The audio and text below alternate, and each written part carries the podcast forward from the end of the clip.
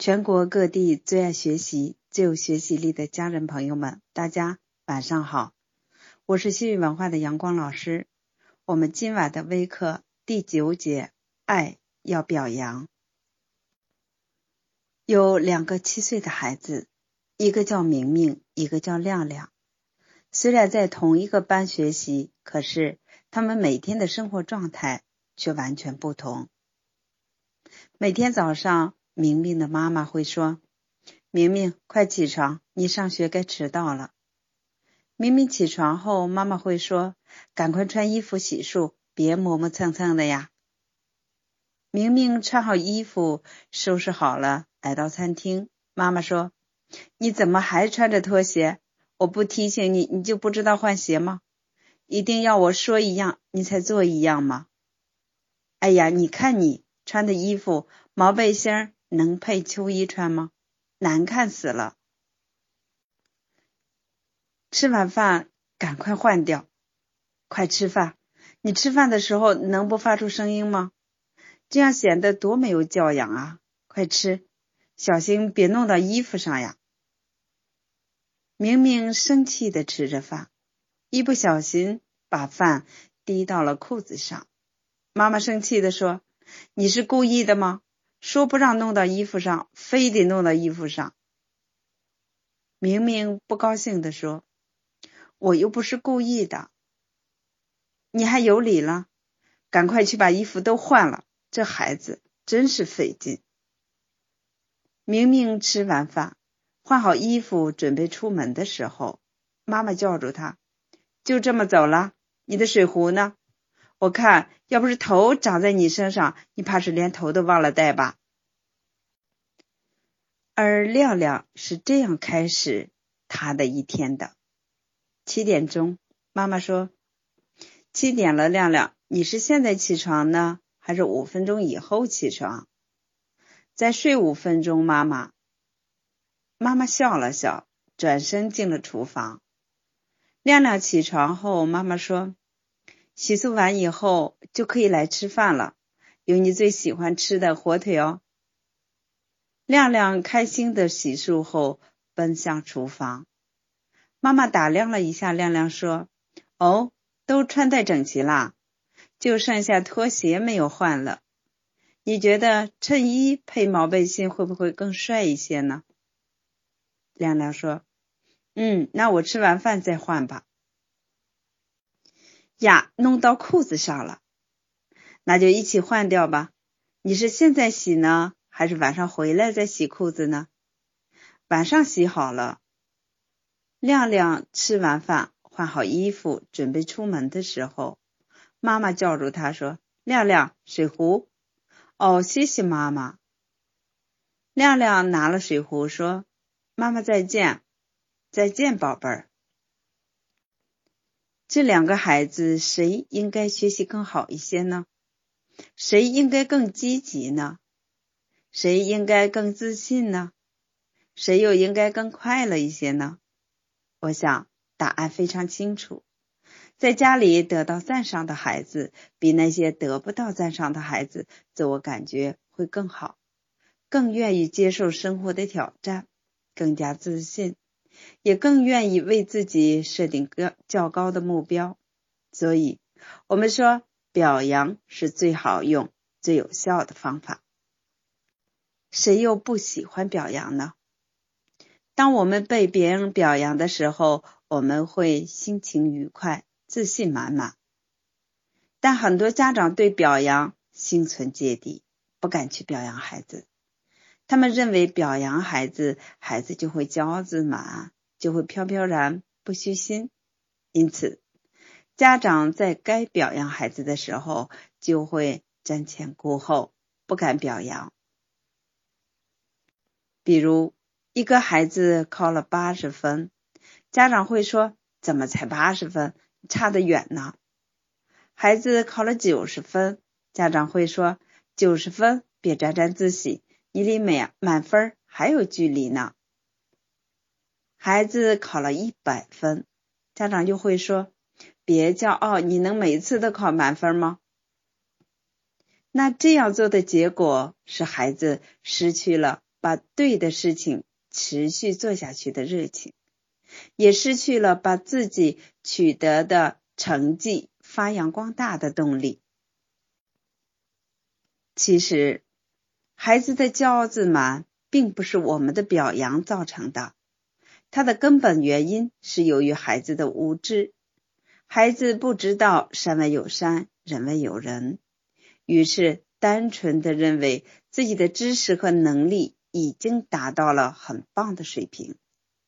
我们除了用鼓励、确认等其他手段使孩子认识到学无止境，而要保持谦虚谨慎的学习态度以外，更重要的是要学习正确的表扬方法，因为事实上。孩子的骄傲自满都是由于我们家长的错误表扬造成的。我们很多家长不会表扬孩子，他们认为的表扬就是使劲的夸孩子，甚至有时候是无原则的夸大其词的乱夸。我听到过一个妈妈这样表扬孩子。宝贝儿，你真棒，你真了不起，你是世界上最棒的孩子，谁都不如你，谁都没你棒。像这样毫无原则的乱夸，自然会让孩子产生错觉，以为自己是世界上最了不起的人。正确的表扬是既能鼓舞孩子产生继续下去的动力，又不至于使孩子骄傲自满。那下面我以一个例子来讲具体的方法，可能大家会更容易接受。有一个孩子小华，总是班上的最后一名，考试总是不及格。这次考试回来，成绩考了六十一分，是班上的倒数第二名。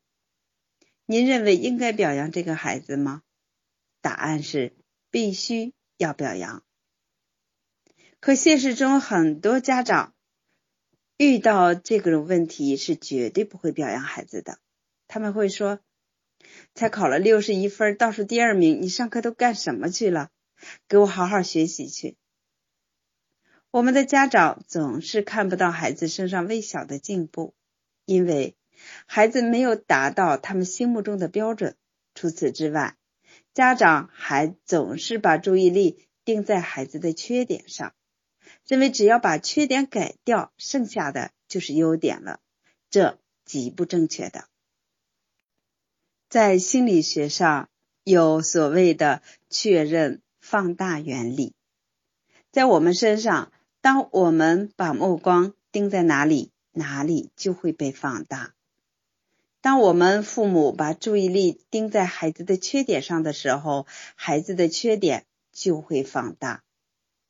如果我们把注意力盯在孩子的优点上，孩子的优点就会被确认放大。于是，我们说，家长的目光像太阳，照到哪里，哪里生长。当家长把目光定在孩子的点滴进步和优点上的时候，孩子感觉到了价值感和成就感。当孩子产生了这些感觉，成长的生命火焰就被点燃了。他会产生出自我完善的欲望，努力让自己越变越好。所以，表扬孩子第一步就是要用敏锐的目光去发现孩子微小的进步和优点。还拿这个例子来说，当孩子拿着六十一分的卷子回到家，父母给予及时的表扬，说：“宝贝儿，你真棒。”你真了不起，你真是个聪明的孩子。那到这儿就结束了。那这个孩子会有这样的感觉：一，我是不错吗？我考这么点分，我爸妈就挺高兴的。那我就这样好了，容易骄傲自满。第二，真的不错吗？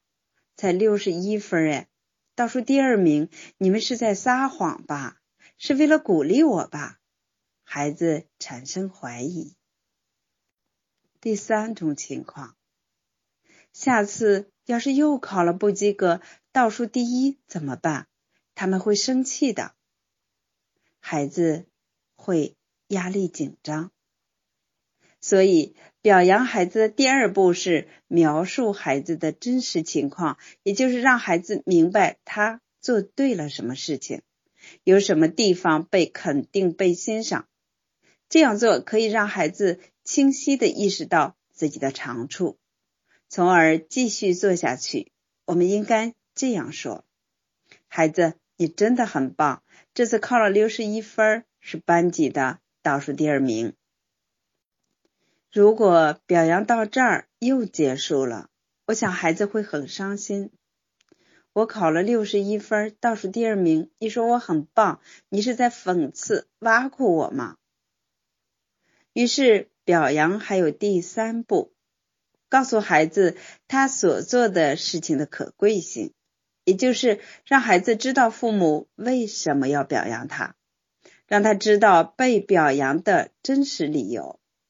知道自己行为的真实尺度，从而对自己行为有一个正确的评估，产生自豪感。正确的说法是这样的：孩子，你真的很棒，这次考了六十一分，是班级的倒数第二名。你通过努力，成功的向前迈进了一步，从不及格到及格，从最后一名进步到了倒数第二名。到这儿看，似乎已经很完善了，但并不是结束。我们还要做到第四步，表达我们的感受。我们家长要表达出对这件事情感到高兴的情绪，为孩子骄傲自豪的情绪，表达对这件事情的关注，这是孩子继续下去的动力。但我们要注意的是，我们要。为孩子高兴、自豪，而不是自己高兴。我们应该说：“爸爸妈妈真的为你感到高兴和自豪，而不是我很高兴也很自豪。”这两者之间是有着本质的差别的。前者为孩子高兴自豪，孩子是主体，我们是啦啦队。而后者的主体是父母，是孩子做了这些事情使你高兴，反之就不高兴，这就会让孩子认为学习是为了家长，从而感到压力。我们应该这样说：孩子，你真的很棒，这次考了六十一分，是班级的倒数第二名。你通过努力，成功的向前迈进了一步，从不及格到及格。从最后一名进步到了倒数第二名，爸爸妈妈看到了你的努力，我们为你感到高兴。好，今晚的微课就到这里，明天晚上八点我们再见。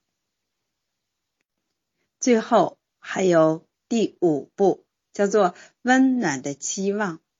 当我们表达完为孩子取得好成绩而高兴之后，也要表达出。对孩子的期望，告诉他只要努力，一定会做得更好。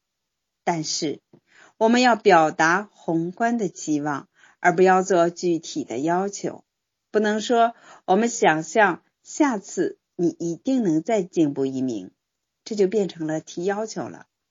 一旦提出了要求，表扬就变味儿了，孩子会感受到压力，于是效果就会大打折扣。我们应该说：“我相信你通过努力会做得更好。”这样，我们不但表达了对孩子的期望和信任，向他传递了学无止境、要不断攀登的信念，又不会给孩子压力。为什么叫做温暖的期望呢？因为我们还要给孩子身体的接触，比如拥抱、抚摸头发、拍拍肩膀等。别忽视这小小的动作，这会让你表扬的效果大大的加倍。我们在上一章中，我们就讲到了爱的表达方式。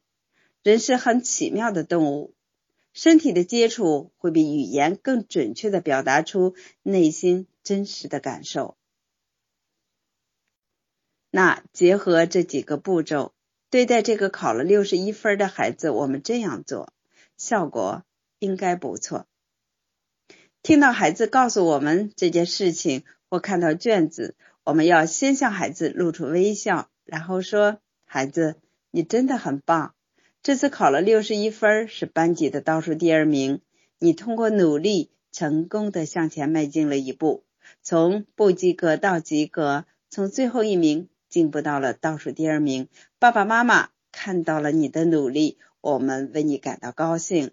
我们也相信，通过努力，你会做做的越来越好的。”然后摸摸孩子的头发，说：“真的不错，加油。”对于这样一个考了六十一分，从班级最后一名进步到倒数第二名的孩子，我们都可以使用表扬的方法跟孩子沟通，鼓励孩子取得更大的进步。我们大部分的孩子情况比小华好多了，只要我们愿意使用表扬这样的沟通方式，学习表扬的。正确方法，我们一定可以通过表扬让孩子越来越自信，越来越优秀。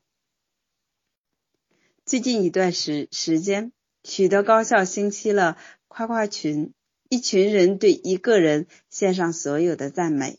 在夸夸群里，你连呼吸产生的二氧化碳都带着花香，你你发一个微笑的表情符号，都是友善可爱的证明。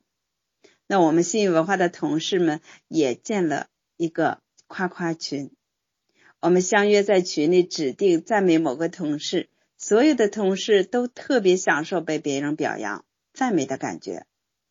在夸夸群的分享会上，每一位被夸的同事都说：“我从来没有过这么美好的感觉，原来我身上有这么多的优点，连我自己都不知道的优点也被大家看到。我原来。”也很优秀，我以后一定要更加严格的要求自己，借以配得上大家对我的赞美。我以后工作一定要更加努力一些，不辜负同事和领导对我的期待。这就是表扬的力量。亲爱的家长朋友们，请打消您的顾虑，拿放大镜努力发现孩子身上的优点。大胆的表扬你的孩子吧。今日作业一：你喜欢孩子身上哪些特质？至少写出五条。第二，回想这一周孩子做了哪些应该表扬的事，但你没有说出来。第三，用这些事练习运用上述表扬的方法和技巧。